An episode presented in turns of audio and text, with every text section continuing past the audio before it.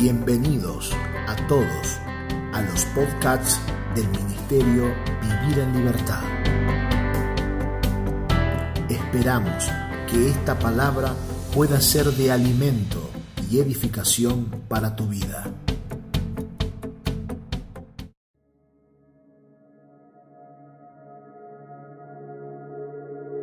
Saludos a toda la familia de la fe. Bienvenidos a este tiempo en el que somos edificados y vamos construyendo juntos. Este es un tiempo de construcción en el entendimiento. La serie que estamos tratando es Los frutos, el llamado y nuestro sacerdocio. Te invito a que puedas preparar todo lo que necesitas para que nada te distraiga y para que la palabra pueda ser la semilla que entre a lo más profundo de nuestro espíritu. Sin más, vamos a continuar con nuestro aprendizaje.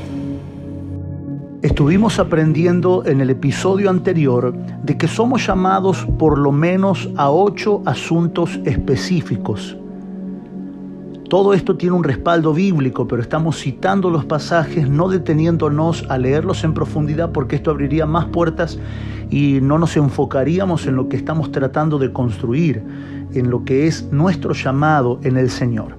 Somos llamados a por lo menos ocho asuntos específicos. Número uno, lo dijimos anteriormente, somos llamados a ser hijos de Dios. Mateo capítulo 5, verso 9 y Primera de Juan capítulo 3, verso número 1, nos habla de que es un llamado ser hijos. Hay personas que al no responder a este llamado lo vemos de manera urgente porque son víctimas de la circunstancia. Viven a merced de lo que ocurre a su alrededor. Pero cuando somos llamados a ser hijos de Dios y respondemos fehacientemente a este llamado, nos volvemos pacificadores. Bienaventurados los pacificadores porque ellos serán llamados hijos de Dios.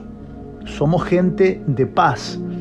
Y como dije anteriormente, no significa que no respondemos, nos quedamos callados, nos hacen injusticia y no decimos nada. No, no, estamos hablando que la gente de paz tiene el fruto de la paz. La paz que es la confianza en el Señor. Número dos, somos llamados a su propósito estuvimos aprendiendo de que no tenemos propósitos personales, sí tenemos metas y son buenas, sí tenemos sueños por alcanzar y son buenos, Dios los puso ahí, pero no es el propósito de Dios. Dios no es un Dios personal a modo de agorero o, o profeta personal, Dios es un Dios que está centrado y enfocado en su propósito eterno. Si yo alcancé la meta de ser doctor, pedagogo, bombero, policía, pero a través de, de esa meta que alcancé no me pregunto cuál es el gran propósito eterno de Dios, entonces solamente seré un buen profesional, pero no tendré la vida del Señor y Dios no estará involucrado en mis negocios ni en mi profesión, porque a través de aquello que alcancé debo ocuparme de enterarme cuál es el gran y eterno propósito de Dios. Lo dijimos de manera práctica, no lo es todo, pero necesitamos resumir y enfocarnos que el gran y eterno propósito de Dios es reconciliarlo todo en Cristo, para que Él sea acercado a través de Cristo a la humanidad a la creación. Por eso si alguien es doctor y me está escuchando,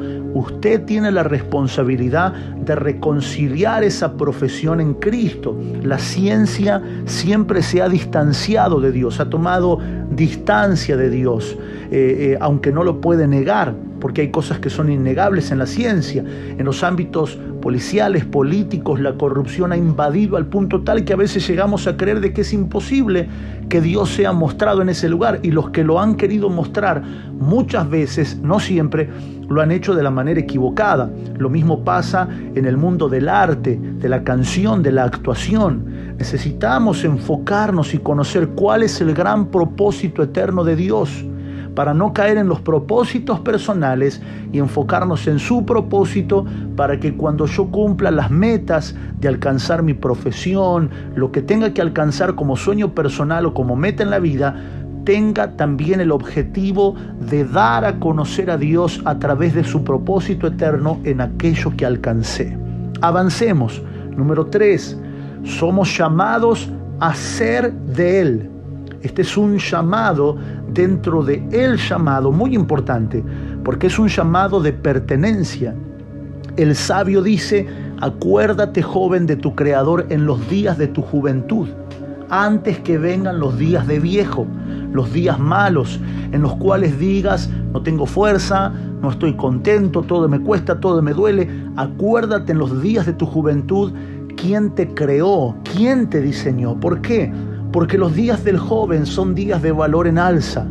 Tienes fuerzas de sobra, tienes eh, mente de sobra, tienes todo te sobra de joven. Pero ya cuando eres más grande, te faltan fuerzas, te falta, todo te va faltando. Entonces, somos de Él. Esto debemos improntarlo en nuestros niños. Los padres cometen el error de apoderarse de sus hijos, de no permitirles que ellos cumplan con el propósito de Dios, entonces luego lo pierden y lo traen a la iglesia para que oremos por esos hijos. Pero en su momento cuando deberían haberlo soltado para que cumplan en el gran propósito eterno de Dios, no lo soltaron. Mis amados, somos llamados a ser de Él es un llamado de pertenencia. Le pertenecemos a Él. Él responde por nosotros y nosotros somos su propiedad. ¿Cuántos pueden decir amén? Anote esto, por favor. Romanos capítulo número 1, en el verso número 6. Romanos capítulo 1, en el verso número 6. Yo, somos llamados a ser de Jesucristo. Qué glorioso es aceptar esto dentro de nuestro gran llamado. Yo soy de Él, le pertenezco a Él, no soy el producto de, mis papás, no soy el producto de la casualidad, no soy hijo de fornicación, no soy hijo de adulterio, no soy hijo de equivocación, yo soy de Él, le pertenezco a Él, vine a este mundo y es verdad, hay una historia humana que me rodea. Claro que sí, todos tenemos un pasado, una historia triste que contar. Como dice un gran mentor mío, todos de alguna manera cojeamos. ¿Sí? Todos estamos cojos, todos estamos lisiados, pero voy a responder este llamado. Soy su pertenencia, le pertenezco a Él y a nadie más. Él responde por mí y Él me cuida. Número cuatro, somos llamados a servirle. Dios no nos llama a ser hijos estáticos. Dios nos llama a servirles. Nadie planta un árbol solo porque le parece bonito verlo ahí. Todo el que planta un árbol es porque o va a hacer sombra o va a detener el viento. Me ha tocado viajar al sur de nuestra Argentina, lugar precioso, si lo hay, muy cerca de Tierra del Fuego, Río Negro, Neuquén, todos por esos lugares, por la pata del sur de Argentina, y ver que los álamos, que son árboles muy altos, son plantados. Cuando uno va bajando en el avión para el sur de Argentina, uno puede ver como muros de árboles en, los lugares donde se cosechan manzanas, en los lugares donde se cosechan eh, todo tipo de, de, frutas, y ellos los utilizan, me enseñaron los nativos de ese lugar, que los utilizan como muros para detener el viento. Algunos de esos lugares sufren muchos vientos, entonces la manera en que no se destruyan las plantas, no se embolsen los hilos, las cosas que ellos hacen para sostener la cosecha, es levantar esos muros naturales árboles altísimos que frenan los vientos. Es algo maravilloso ver cómo los plantan eh, haciendo como una división de muros. Nadie planta un árbol sin un objetivo claro. A lo menos disfrutarás de la sombra que te da el árbol. Si es un árbol frutal, tendrás la intención de comer, tendrás la intención de comercializar el fruto. Nosotros somos llamados a servirle. Dios no nos llamó para que estemos estáticos y servirle a Dios no depende de una actividad, sino que depende de toda la actividad. A ver, anote estos pasajes, por favor. Mateo capítulo número 6, en el verso 24. Anótelo para que después usted lo pueda leer eh, en el momento que esté más tranquilo. Mateo capítulo 6, en el verso número 24. Dijimos que servirle a Dios no depende de una actividad, no depende de que yo haga algo específico. Bueno, servirle a Dios es hacer algo adentro del templo. No, servirle a Dios no depende de una actividad, sino de toda la actividad. ¿Qué es lo que haces en el día? Todo lo que haces le está sirviendo a Dios. O servimos a Dios, mis amados, o servimos a otro Dios, con minúscula. Eso dice Mateo capítulo 6, verso 24. No podéis servir a dos señores. Lo que decíamos en el punto anterior, si yo no doy a conocer a Dios a través de mi oficio, de lo que Él me llamó, entonces estaré sirviendo a Mamón, al Señor de las riquezas. Por eso es que hay gente que se desgasta en su trabajo y el fruto es pecado, desazón, destrucción, falta de salud, como dijo un sabio, y esto no está en la Biblia, esto está en los libros populares de, coloquios y de frases, como dijo un sabio, el hombre invierte su salud en trabajar para luego ganar dinero que con el que tratará de recuperar más salud. Es como, un, es como el círculo, es como la calecita, es como la rueda del hámster. Si yo no sirvo a Dios con todo lo que hago serviré a otro Dios con minúscula. Es decir, el servicio no es algo que yo hago, sino que es algo que yo hago desde el Espíritu. Ese es el servicio. No es algo que yo hago con mis manos en un lugar, sino que es algo que hago en el Espíritu todo el tiempo. En la manera que trabajo estoy dando a conocer a Dios la manera en la que me comporto, estoy dando a conocer a Dios y le estoy sirviendo. Todo lo que hago le sirvo a Dios y le sirve a Dios. Mis amados, el tiempo se ha agotado, pareciera que vuela, pero gracia y paz a cada uno de ustedes en sus hogares y su familia. Seguiremos en el próximo episodio.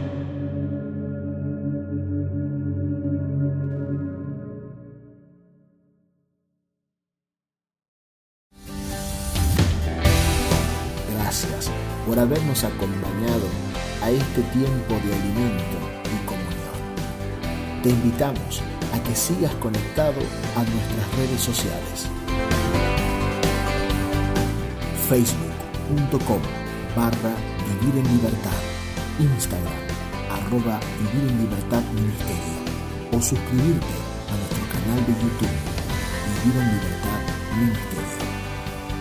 Recordá enviarnos un mensaje para recibir los audios y materiales escritos al número de WhatsApp 2325 47 0015.